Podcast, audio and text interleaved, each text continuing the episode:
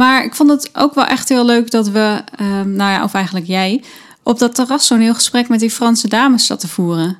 En dat we hoorden over de geschiedenis van die wijngaard en de onafhankelijkheidsfeesten van Montmartre. Ja, inderdaad. En ik deed dat met weinige Franse woorden die ik ken. Maar op zich hebben we denk ik nog wel wat opgestoken. En we hebben ook een goede aanbeveling gekregen voor wijn. Mm-hmm. En een uitnodiging voor die feesten. Want die vrouw zat in het organisatiecomité. Ja. Dus zo zie je maar waar een praatje met een vreemd dan niet goed voor is.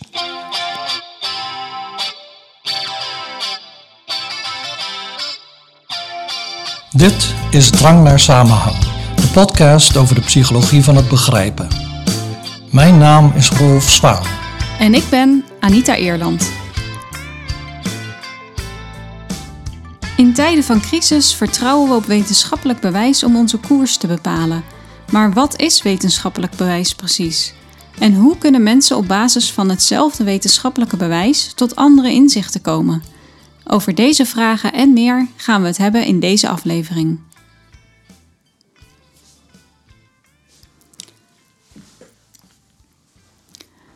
En wetenschap houdt zich bezig met uitvinden hoe de wereld om ons heen werkt. En vaak worden wetenschappelijke bevindingen ook gebruikt om beleid op te baseren. Er zijn natuurlijk ontzettend veel voorbeelden van, maar bijvoorbeeld de leermethoden die op scholen worden gebruikt, die zijn gebaseerd op wat we weten over hoe mensen leren bijvoorbeeld. En in tijden van crisis wordt ook naar de wetenschap gekeken voor oplossingen. En een heel goed voorbeeld daarvan is natuurlijk de coronacrisis. Ja, ik heb het daar ook over in het boek Drang naar Samenhang, in het voorwoord. Want wat ik daar schets is eigenlijk de epistemische crisis waar we allemaal in terecht kwamen. Hè? Van wat is er nu waar, wat niet, wat moeten we geloven, wie moeten we geloven, wat moeten we doen. En al dat soort zaken kwamen bloot te liggen tijdens die crisis. En in deze aflevering gaan we het er dan over hebben aan de hand van een boek, maar daar komen we zo wel op. Ja, want door corona kwam de relatie tussen wetenschap en politiek en beleid onder een vergrootglas te liggen. Politiek leiders die stelden dat ze met hun beleid de wetenschap volgden. En daarmee werden burgers eigenlijk ontmoedigd om zelf na te denken. De suggestie wordt dan gewekt dat de wetenschap het eens is over de effectiviteit van een bepaald middel bijvoorbeeld. Mm-hmm. Of een bepaalde interventie. En dat er dan dus daarmee ook geen ruimte of noodzaak is voor een debat. De wetenschap zegt dit, daarom doen we dit. En daarmee is de discussie eigenlijk afgelopen.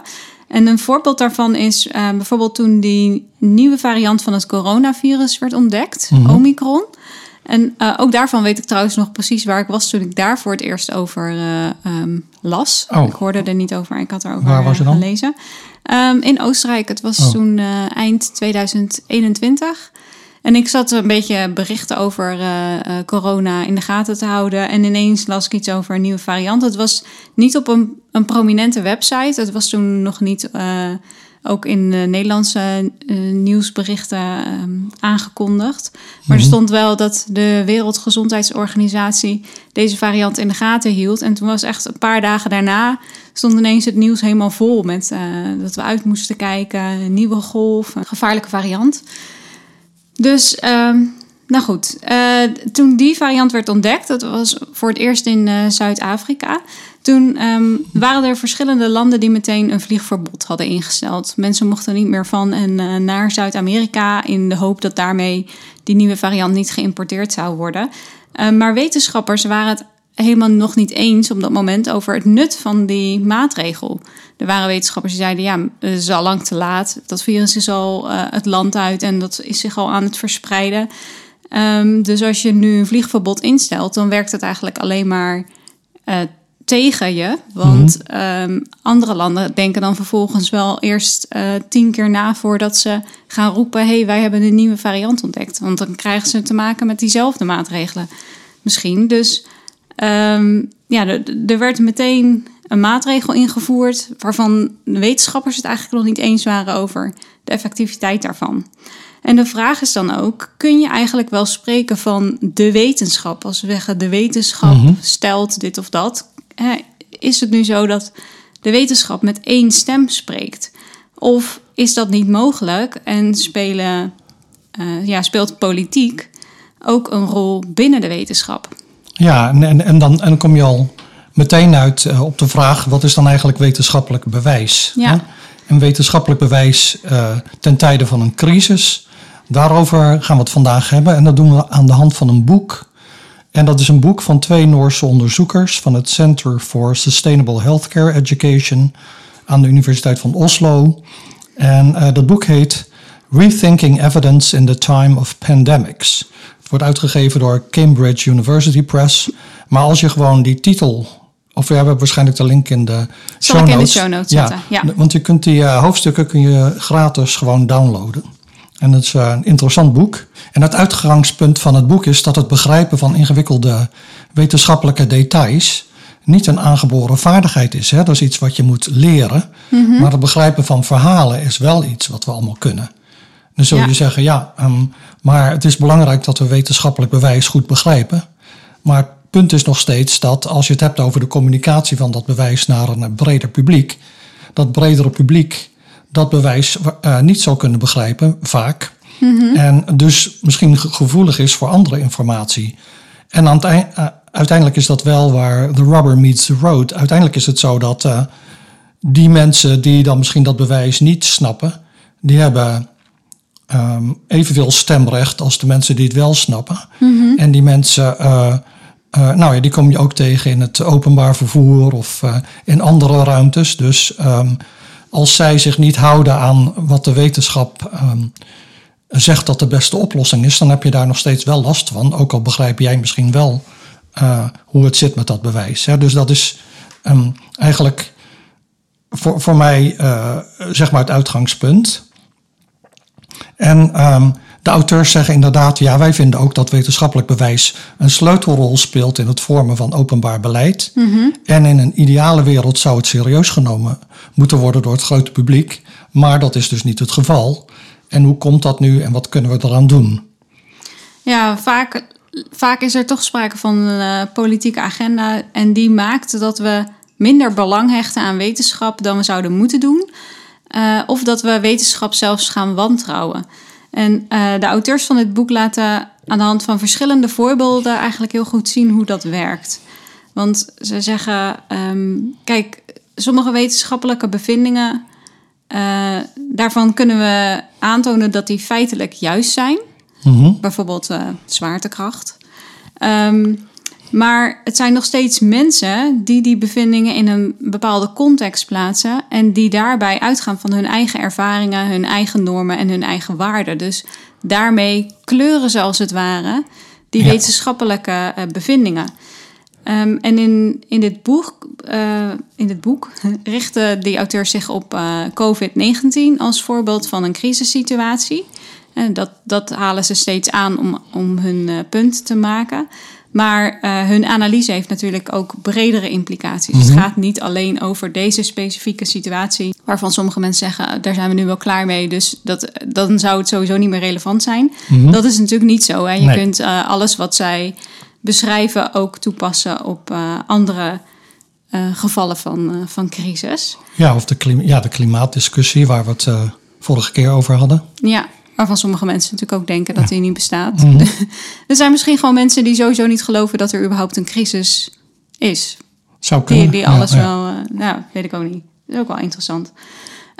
Maar goed, zij nemen dus steeds COVID-19 als voorbeeld van een crisis. En tijdens de crisis leek het wel of alles draaide om de vraag, wat is nu betrouwbaar medisch bewijs? Mm-hmm. Alle kranten en social media die stonden vol, en staan nog steeds vol, met discussies over bewijs voor het dragen van maskers. Is dat er nu wel of niet? En als het er is het dan sterk of niet? Is er bewijs voor schoolsluitingen, voor het houden van afstand? Nou, eigenlijk alle maatregelen die we hebben gehad, die staan wel zo'n beetje ter discussie. Ja. Maar tegelijkertijd was er meer achter de schermen een wereldwijde samenwerking gaande om vaccins te ontwikkelen tegen corona. Ja, precies. Hey, trouwens, voordat we verder gaan, heb ik even een andere kleine crisis. Wat dan? En, de thee die we hebben niet lekker. Ik weet niet wat voor thee dit is. Is dit een speciaal soort? Ik weet het ook niet, want ik had het in een glazen potje gedaan en ik heb er niet opgeschreven of bijgedaan wat het is. Het heeft een beetje een laf vanille smaakje, maar goed. Oh. Nou ja, ik kom. Wil je wat anders hebben dan? Nee, ik kom de tijd wel door. Ik kan ook gewoon warm water pakken. Nee, is goed. Maar het is een beetje een gek soort thee, vind ik. Je zat er al zo vies naar te kijken. Ik dacht, wat is er mis? Maar... Nee, dat was inderdaad de thee, niet de podcast. Okay. Nou ja, maar goed, ondanks de thee dan even. Hè, dus aan al die ontwikkelingen over de wetenschappelijk onderzoek naar COVID en het beleid van de overheid... en de reacties daarop van mensen ligt één idee ten grondslag, namelijk dat bewijs eenduidig is. En op een schaal ligt van afwezig, zwak of sterk. Mm-hmm. Maar dan is de vraag dus, betekent bewijs wel hetzelfde voor verschillende groepen en in verschillende contexten? En dat willen die auteurs dan onderzoeken. En dat doen ze door een meer genuanceerde positie te beschrijven, die zowel wetenschappelijk als lekenprocessen van de wereld begrijpen en daarin te handelen, dat ze die dus onder de loep nemen. Mm-hmm. Ja, dus ze zeggen dat zijn twee verschillende soorten processen. Ja. Maar dan moeten we dus eerst eigenlijk weten van wat wordt er dan als bewijs gezien in de medische wetenschappen. Nou ja, daar spreekt men van evidence-based medicine. Dus dat is dan geneeskunde gebaseerd op wetenschappelijk bewijs. Mm-hmm. En dat is eigenlijk een soort kader waarin bewijs gerangschikt wordt op basis van sterkte.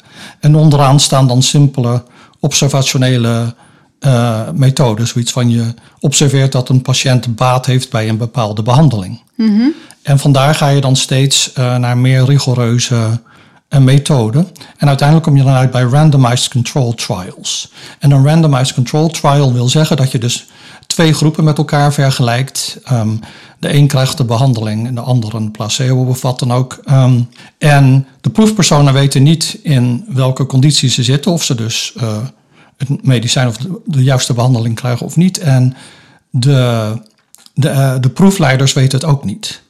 Ja. En dat wordt dan dubbel blind genoemd. Dus zowel de proefleiders als de patiënten zijn blind voor de conditie. Ja, want anders kunnen ze mogelijk de resultaten gaan beïnvloeden. Ja. Daar hebben we het al eerder over gehad. Klopt. Dat proefpersonen soms antwoorden gaan geven of dingen rapporteren waarvan ze denken dat de onderzoekers die willen horen. Ja, precies. En als onderzoeker heb je natuurlijk ook hypothese. Dus dan kun je ook onbewust je resultaten beïnvloeden. Nou ja, en dan boven die randomized control trials staan wat ze noemen systematic reviews. Dus dat zijn systematische overzichten van een heel corpus aan bevindingen. Hè? Dus je kunt je voorstellen dat dan in een paar jaar tijd worden er heel veel studies over de hele wereld gedaan naar een bepaalde behandeling.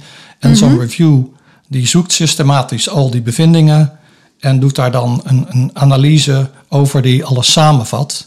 En dat geeft dan, laten we zeggen, het sterkste bewijs. Ja. Wat je dan ziet, zeggen dus de auteurs van dit boek, is dat de COVID-19-crisis laat zien dat er veel andere manieren zijn waarop ook kennis gevormd wordt, zoals zij het noemen, in de geneeskunde. Hè? Want bijvoorbeeld, er zijn verhalen over hoe bepaalde mensen herstelden van de infectie en die geven ook informatie.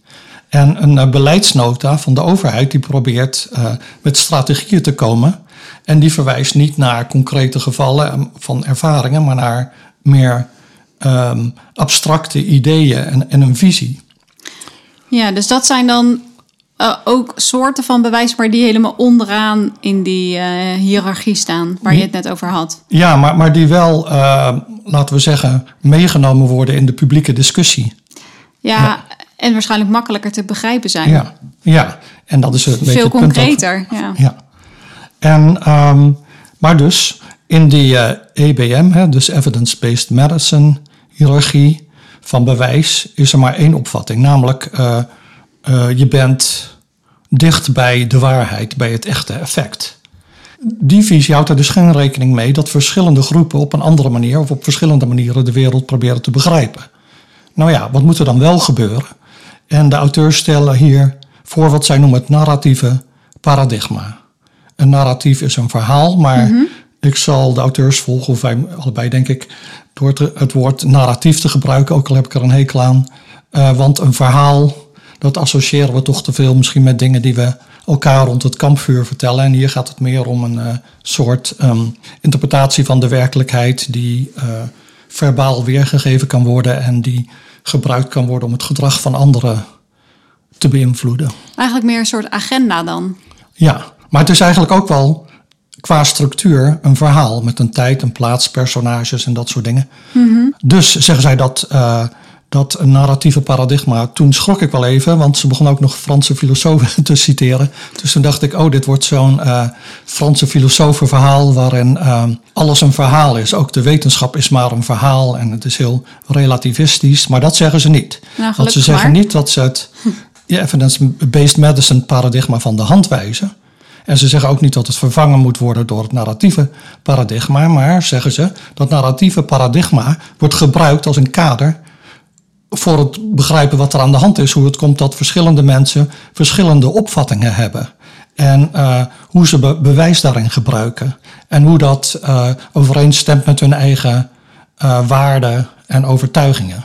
Ja, dus volgens deze auteurs zijn er twee verschillende manieren van naar de wereld kijken. En die eerste manier is dat je de wereld ziet als een verzameling logische puzzels die je met analyse en redeneringen kunt oplossen.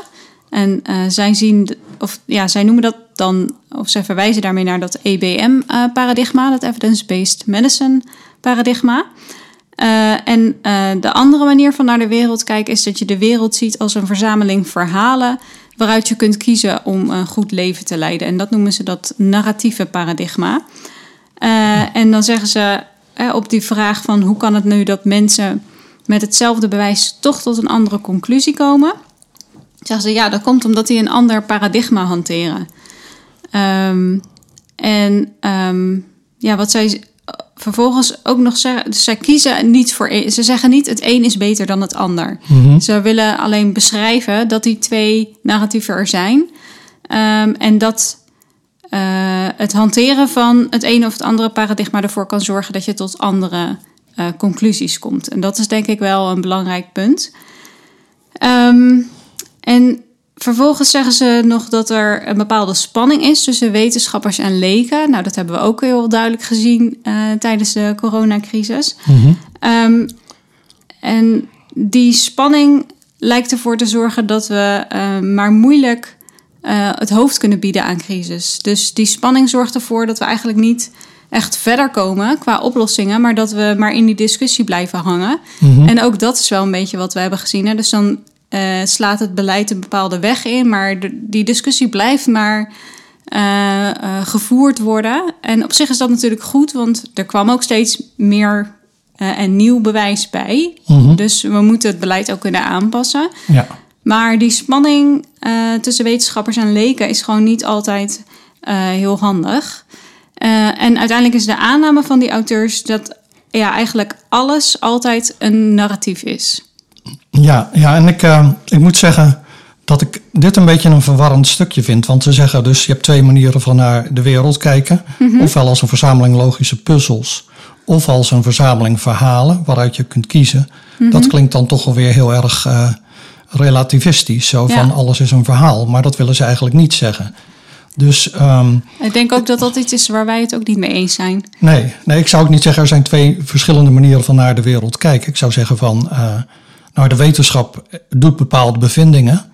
Mm-hmm. En dat gaat soms fout. Het gaat met horten en stoten. En er zijn soms is men op het verkeerde pad en dan komt men daarvan terug enzovoort. Daar gaan we het nog over hebben. Mm-hmm. Maar dat zie ik dan los van die verhalen. Die verhalen, dat zie ik meer als hoe worden de wetenschappelijke resultaten gebruikt in onze maatschappij. En dan vormen ze deel van een verhaal. Ja. Voor, laten we zeggen, in het publieke discours, zo gezegd. Om nog maar even bij het Frans te blijven. Je zit er lekker in nu, hè? Ja. En dan denk ik, dat begrijp ik. Maar zoals we het hier formuleren, is het meer van je hebt de mensen die zien de wereld als een puzzel. En dan heb je, hoe het echt is, verhalen. Ja. En dat is denk ik een tegenstelling die ze even niet hadden moeten maken. Het is gewoon zo dat de wetenschap is bezig met bewijs. Maar het gaat erom, hoe wordt dat bewijs En dat is onze beste manier om bewijzen te vinden. Ook al heeft het allerlei beperkingen. Maar hoe worden die resultaten opgevat door het brede publiek? En die worden dan waarschijnlijk opgevat als verhalen. Dus om te kijken van wat is de impact van die wetenschappelijke bevindingen op het gedrag van mensen. Mm-hmm. En dat kan zijn afstand houden, mondkapjes waar we het zo over gaan hebben. Of stemgedrag, dat is één ding. Maar dat wil niet zeggen dat die verhalen dan evenveel waarde hebben als die wetenschappelijke bevindingen. Ja, dat is een beetje het gevaar van wetenschappelijke bevindingen presenteren als een verhaal. Ja. Dat je dan daarmee de suggestie wekt dat elk verhaal evenveel impact heeft of evenveel waarde zou moeten hebben. Ja. En dat is natuurlijk niet zo. Dat is natuurlijk niet zo. Oké, maar dat is dus nog vrij abstract wat we nu hebben verteld. Maar na de break van de week gaan we het concreet maken aan de hand van de mondkapjesdiscussie. Ja, break van de week heb je aangekondigd. Ja. Maar volgens mij is het een onbegrip van de week. Dat klopt, ja. En ik heb wel even een nieuwe thee voor je neergezet. Oh, dat is fijn, want die vanille smaak was ik wel een beetje beu. Dit smaakt gewoon. Ja, dit is gewoon Earl Grey of zo. Ja, maar ik moest wel denken toen ik dat aan het maken was. En dat je een beetje neerbuigend deed over mijn vanille-achtige thee. Dus ik denk aan die mannenthee die we hadden gekocht in Oostenrijk. Weet je nog? Ja. Jee, dat was echt vies. Ja, die was heel vies, dat geef ik toe. Ik weet ook niet precies wat de bedoeling daarvan was. Maar... Ik ook niet, maar ik dacht dat klinkt stoer, mannenthee. Maar het was niet te drinken, eerlijk gezegd. Niet te pruimen. Even kijken, maar onbegrip van de week. Ja. Nou ja, dus vorige week had jij het over handkerchief. Ja. En toen zei ik jij zei dat komt uit het Frans. En ik zei, maar ik had op school geleerd dat mouchoir zakdoek is. Mm-hmm. En toen zei ik, ik zal eens uitzoeken waar dat dan vandaan komt. Maar dat is eigenlijk een vrij onsmakelijk verhaal. Oh. Mouchoir komt van het Latijnse woord mucus. En dat, in het Engels heb je mucus. En dat is dus slijm. Mm-hmm. Dus het is eigenlijk, en mouchoir is volgens mij snuiten. Zoiets. Dus een snuitdoek. Oh. Maar goed, dat is ook precies wat het is, toch? Ja, dat is precies wat het is. Dus zo zie ik het. Maar met mijn beperkte Frans. Ik heb het opgezocht op Wikipedia in het Frans. Dus ik hoop dat wat ik zeg klopt. Zo niet, dan hoor ik graag van zakdoekfanaten wat ik verkeerd heb gezegd. Ja, je had het al aangekondigd. We gaan het hebben over die mondkapjesdiscussie als voorbeeld van een maatregel tegen corona waarover veel discussie is geweest. Mm-hmm. En vooral aan het begin van de pandemie waren daar best wel veel tegenstrijdige berichten over. En dat kwam onder andere omdat mensen nog niet helemaal zeker wisten hoe het virus nu werd overgedragen. Dus heeft het dan wel zin om je mond en je neus te bedekken of niet? Het was natuurlijk ook zo dat heel veel landen een eigen beleid daarop hadden aangepast. Volgens mij was Nederland vrij laat. En dan zag je in de landen om ons heen allemaal mondkapjesplicht. En ik weet ook nog wel dat in Nederland veel mensen dachten van, waarom moeten wij geen mondkapje dragen? Ja. In de landen om ons heen gebeurt dat wel. Ja, ik weet nog dat Van Dissel zo'n presentatie had en zei, er is geen bewijs dat mondkapjes werken. Mm-hmm. Maar ondertussen zagen we wel dat ze verplicht werden in Duitsland bijvoorbeeld. En toen dachten we, die Duitsers zijn toch ook niet gek. Maar goed, dus deze auteurs, de Noorse auteurs, Einbredsen en Baker heten ze, geloof ik. Die hebben die verschillende maatregelen op een soort tijdlijn gezet. En dan gaan ze dus uit van de Wereldgezondheidsorganisatie.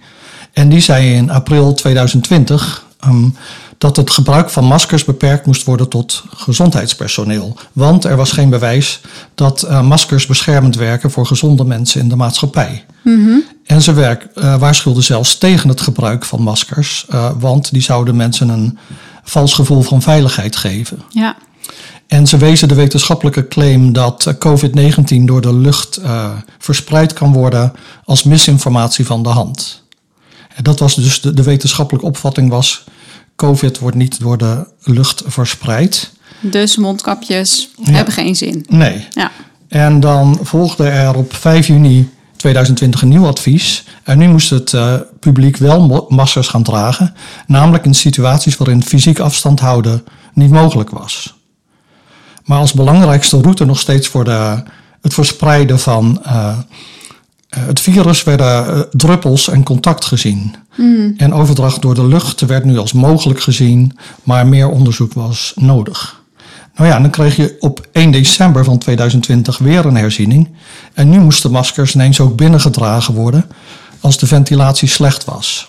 Want verspreiding door de lucht, wat eerst gezien werd als misinformatie, werd nu duidelijk geïmpliceerd als de relevante factor. Ja. Volgens die analyse van die Noorse auteurs. Dus zeggen ze, binnen 9 maanden was het advies drastisch veranderd. En de theoretische basis daarvoor ook, hè, van geen verspreiding door de lucht tot verspreiding door de lucht. En zeggen zij, het WHO heeft tot op het moment dat zij hun boek schrijven in ieder geval, nooit hun eerdere statements publiekelijk teruggetrokken. Die kun je nog steeds vinden, zeggen zij, op hun verschillende websites. Ja, en is dat erg? Nou ja, ik denk dat, en daar komen we zo wel op, dat het probleem is dat je daar dus heel erg een idee van inconsistentie krijgt. En dat boezemt bij de leek weinig vertrouwen in die adviezen en in de onderliggende wetenschappelijke onderzoeken. Ja, volgens mij hebben we het daar eerder ook wel eens over gehad. Hè, dat als wetenschap is ook voortschrijdend inzicht. Dus eerdere bevindingen of ideeën kunnen veranderen over de tijd heen als we meer informatie krijgen.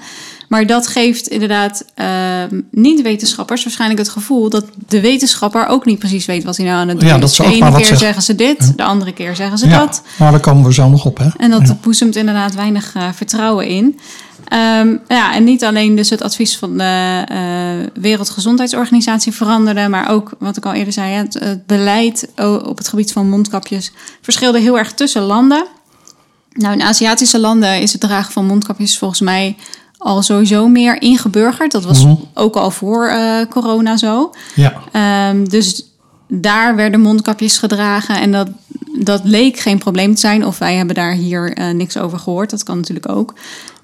Maar een aantal Scandinavische landen, daar bleef het gebruik van of het dragen van mondmaskers best wel achter. En in Nederland zelf dus ook. Ja, dat klopt. En dan kun je zeggen van dat zijn gewoon culturele verschillen. Maar het gekke is dat ze dus wel gebaseerd zijn op dezelfde verzameling aan bevindingen. Ja, je zou denken dat iedereen heeft hetzelfde bewijs. Ja. Maar waarom adviseert de een dan om op basis van dat bewijs wel mondkapjes te gaan dragen en de ander niet? Ja, nou de auteurs zeggen dat komt niet doordat die mensen, die verschillende groepen het oneens zijn over wat het bewijs is, maar ze zijn het oneens over wat het bewijs betekent. En dat heeft dus met die onderliggende narratieven te maken, zeggen ze. En er zijn dan 5 punten, die hebben ze trouwens niet zelf genoemd, maar dat is iemand anders die zij citeren. En die zegt, er zijn 5 twistpunten, zeg maar, over maskers. En die liggen ten grondslag aan de incoherentie van die verhalen waar we het net over hadden, van de Wereldgezondheidsorganisatie, die dan weer dit zeggen en dan weer dat. Die dan weer dit zei en dan weer dat. Ja, en een van die gebieden is of de afwezigheid van zo'n randomized control trial, waar je het eerder over had, hè, wat gezien wordt als een manier om sterk bewijs te verzamelen. De afwezigheid daarvan samen met de hypothetische mogelijkheid van schade, is dat een goede reden om het beleid onveranderd te laten? Ja, en een tweede punt wat ze noemen is, moeten we ook rekening houden met verhalen in de lekenpers. Zoals die over individuen, en ik herinner me dit nog wel, die blijkbaar tientallen of zelfs honderden mensen hebben besmet tijdens een betoging of een koorrepetitie. We hadden het nog over koorrepetities een paar weken geleden. Ja, en ik had dat over de schoonvader van onze Oostenrijkse kennis Herr Stirling. En die dacht dat het nog wel een goed idee was om met corona naar een koorrepetitie te gaan. Maar goed, dus moet daar wel rekening mee gehouden worden of niet, als je het hebt over bewijs. Ja. En moeten we extrapoleren van laboratoriumexperimenten naar de filtercapaciteit van verschillende stoffen naar wat er waarschijnlijk gebeurt als mensen ze in het echt gaan dragen? Ja, dus dat heeft ermee te maken van hoe ecologisch valide zijn die experimenten? In hoeverre zeggen die iets over hoe het er in de echte wereld zal toegaan? Hè? In hoeverre kun je de labsetting doortrekken naar de maatschappij? Precies, ja. En dan moeten we berichten over mensen die dus hun maskers verkeerd dragen of maar soms dragen. Moeten we die dan gebruiken om ze dan maar helemaal niet aan te raden? Mm-hmm. En het laatste punt is, moeten we rekening houden met de mogelijkheid dat als we het dragen van maskers gaan aanbevelen aan het grote publiek, dat kan leiden tot een tekort aan maskers voor medisch personeel. Ja, dus dat zijn allemaal dingen waarvan je kunt zeggen, Oké, en mensen zijn ervan overtuigd, laten we zeggen, dat maskers nuttig zijn. Maar dan kunnen ze nog steeds verschillen in hun interpretatie van wat moeten we nu precies doen? Ja. Als mensen ze toch niet op gaan doen, moeten we ze dan wel? Of is het wel zo dat die bevindingen die wij geloven uit die laboratoria, dat die te vertalen zijn naar de werkelijkheid? Dat soort dingen. Ja, dus zeg maar, de antwoorden op die vragen verklaren dan het verschil in beleid. Ja. Nou ja, en wat je dan ook ziet als je dus kijkt naar de wetenschap zelf, hè, dus naar die randomized control trials waar we het over hadden, die dubbelblind procedure, dan zie je dat meer dan een jaar nadat dus de Wereldgezondheidsorganisatie dat mandaat had uitgevaardigd over het dragen van gezichtsmaskers. En daarna weer werd opgeheven in veel landen, dat het bewijs nog steeds niet eenduidig was. Dus de ene RCT, Randomized Control Trial, liet dit zien en de ander liet dat zien. En het bredere punt is dan dat die controverse, dat er dus verschillende gezichtspunten zijn over de waarde van maskers, die hebben te maken met wat er telt als bewijs in een volksgezondheidscontext. En evidence-based medicine is gegroeid uit een scepticisme over de waarde. Dit vond ik trouwens een heel interessant punt, had ik nooit zo over nagedacht. Omdat ik natuurlijk ook geen medicus ben, waarschijnlijk.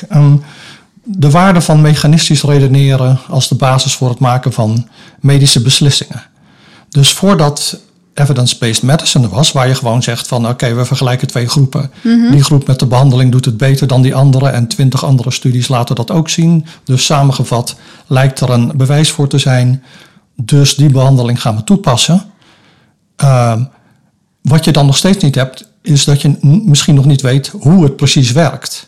Dat is een mechanistische verklaring. Dat je weet van als we dit doen, dan verandert er dit in het lichaam en daarom wordt de patiënt beter. Dat weet je niet. Je weet alleen maar we geven deze behandeling versus een controlegroep en we zien dat die mensen daar baat bij hebben. Ja, maar je weet niet eigenlijk wat het onderliggende mechanisme is. Dus dat is een black box. Dus je hebt de input en je weet de uitkomst, maar je weet niet precies wat erin gebeurt. Maar wel of de uitkomst positief. Ja, het is een beetje zoals ik met mijn laptop omga. Als er iets niet goed is, dan doe ik wat dingen. En dan werkt hij ineens. Ik heb niet precies door wat ik gedaan heb, maar het werkt. Dus dan denk ik, oké, dat is natuurlijk. Meestal is dat voldoende. Ja. Want ik doe dat niet. Laten we zeggen, ik repliceer dat niet of zo. Maar het idee dat je dus niet weet van wat is het onderliggende mechanismen, zoals je dat wel weet bij een auto of zoiets, of bij een koekoeksklok, zeg maar. Nu zijn mensen ook wel wat ingewikkelder dan koekoeksklokken. Maar goed, dus je observeert, je past een behandeling toe, dubbelblind, en je ziet meer mensen worden beter dan in de controleconditie. Waarom weet je niet, maar het werkt, zeg je dan. Maar dat is een wat moeilijker verhaal om te vertellen, omdat mensen dan denken, maar hoe werkt dat dan precies? En wat je ook krijgt is natuurlijk, mensen doen allerlei studies en hier werkt de behandeling wel, daar werkt die niet. Dus je krijgt een beetje een lappendeken van resultaten. Mm-hmm. En dat is voor iemand die bekend is met evidence-based medicine geen probleem. Want dan denk je, oké, er komen wat structurele reviews waar we het over hadden, die dingen samennemen. Ja. En die zijn misschien ook nog met elkaar in tegenspraak, maar als er meer onderzoek is dan wijzen de resultaten wel één kant op. Maar voor mensen die dus niet bekend zijn met die methode, is dat heel verwarrend. Want die denken, ze weten niet precies wat er aan de hand is. En dan zeggen ze dit en dan zeggen ze weer dat. Dus zijn die lui wel te vertrouwen? Ja, Ja, dat snap ik heel goed. Je wil een simpel en eenduidig verhaal hebben. Ja. Maar de wetenschap is vaak niet zo simpel. Nee, eigenlijk nooit. Nee. En in de volksgezondheidszorg heb je wel allerlei behandelingen die dan pragmatisch en lokaal worden getest. Natuurlijke experimenten worden hoog aangeslagen, maar bewijs komt uit allemaal verschillende bronnen. Mm-hmm. En daar zitten ook ervaringen van individuen met interventies bij. Dus dat iemand een bepaalde behandeling heeft gekregen en wat hij of zij daar dan van vond. En dat is bewijs uit een andere bron natuurlijk dan vanuit zuiver wetenschappelijk onderzoek. Maar al die verschillende bronnen samen leveren wel bewijs. Alleen de basis van dat bewijs, dus waarop dat gebaseerd is, dat verschilt heel erg. Want dat jouw buurman of buurvrouw zich rot voelde na een vaccinatie bijvoorbeeld, zegt niet hetzelfde, of is een ander soort bewijs dan wat er uit een grootschalig experimentele studie blijkt. Dat klopt. En juist tijdens de pandemie zagen we de gevolgen van die verschillen, verschillende bronnen van bewijs. Maar goed, wat moet je nu doen? Hè? Dus je kan zeggen, gaat dit boek nu over de wetenschap? Nee, het gaat volgens mij meer over wetenschapscommunicatie. Mm-hmm. Hè? En als je dus wetenschap communiceert, dan denk ik dat je duidelijk moet maken als er onzekerheid heerst. Dus als bijvoorbeeld Van Dissel zegt, er is geen bewijs, dan had hij misschien moeten zeggen, had hij niet zo stellig moeten zeggen, er is nog geen bewijs of het wordt nog onderzocht of zo. Ja, of onvoldoende, of dus geen sterk bewijs. Ja, op basis van het huidige bewijs lijken ze niet nodig, maar we houden het in de gaten. Dat soort dingen. Dus dat je als wetenschapper ook duidelijk laat zien van, wetenschap is een proces. Mm-hmm. En een proces van ontdekking. En natuurlijk tijdens zo'n crisis moest alles snel, snel, snel. Je moet snel beleid maken, maar de wetenschap gaat niet zo snel. Dus die loopt dan achter op de, laten we zeggen, de maatschappelijke ontwikkelingen.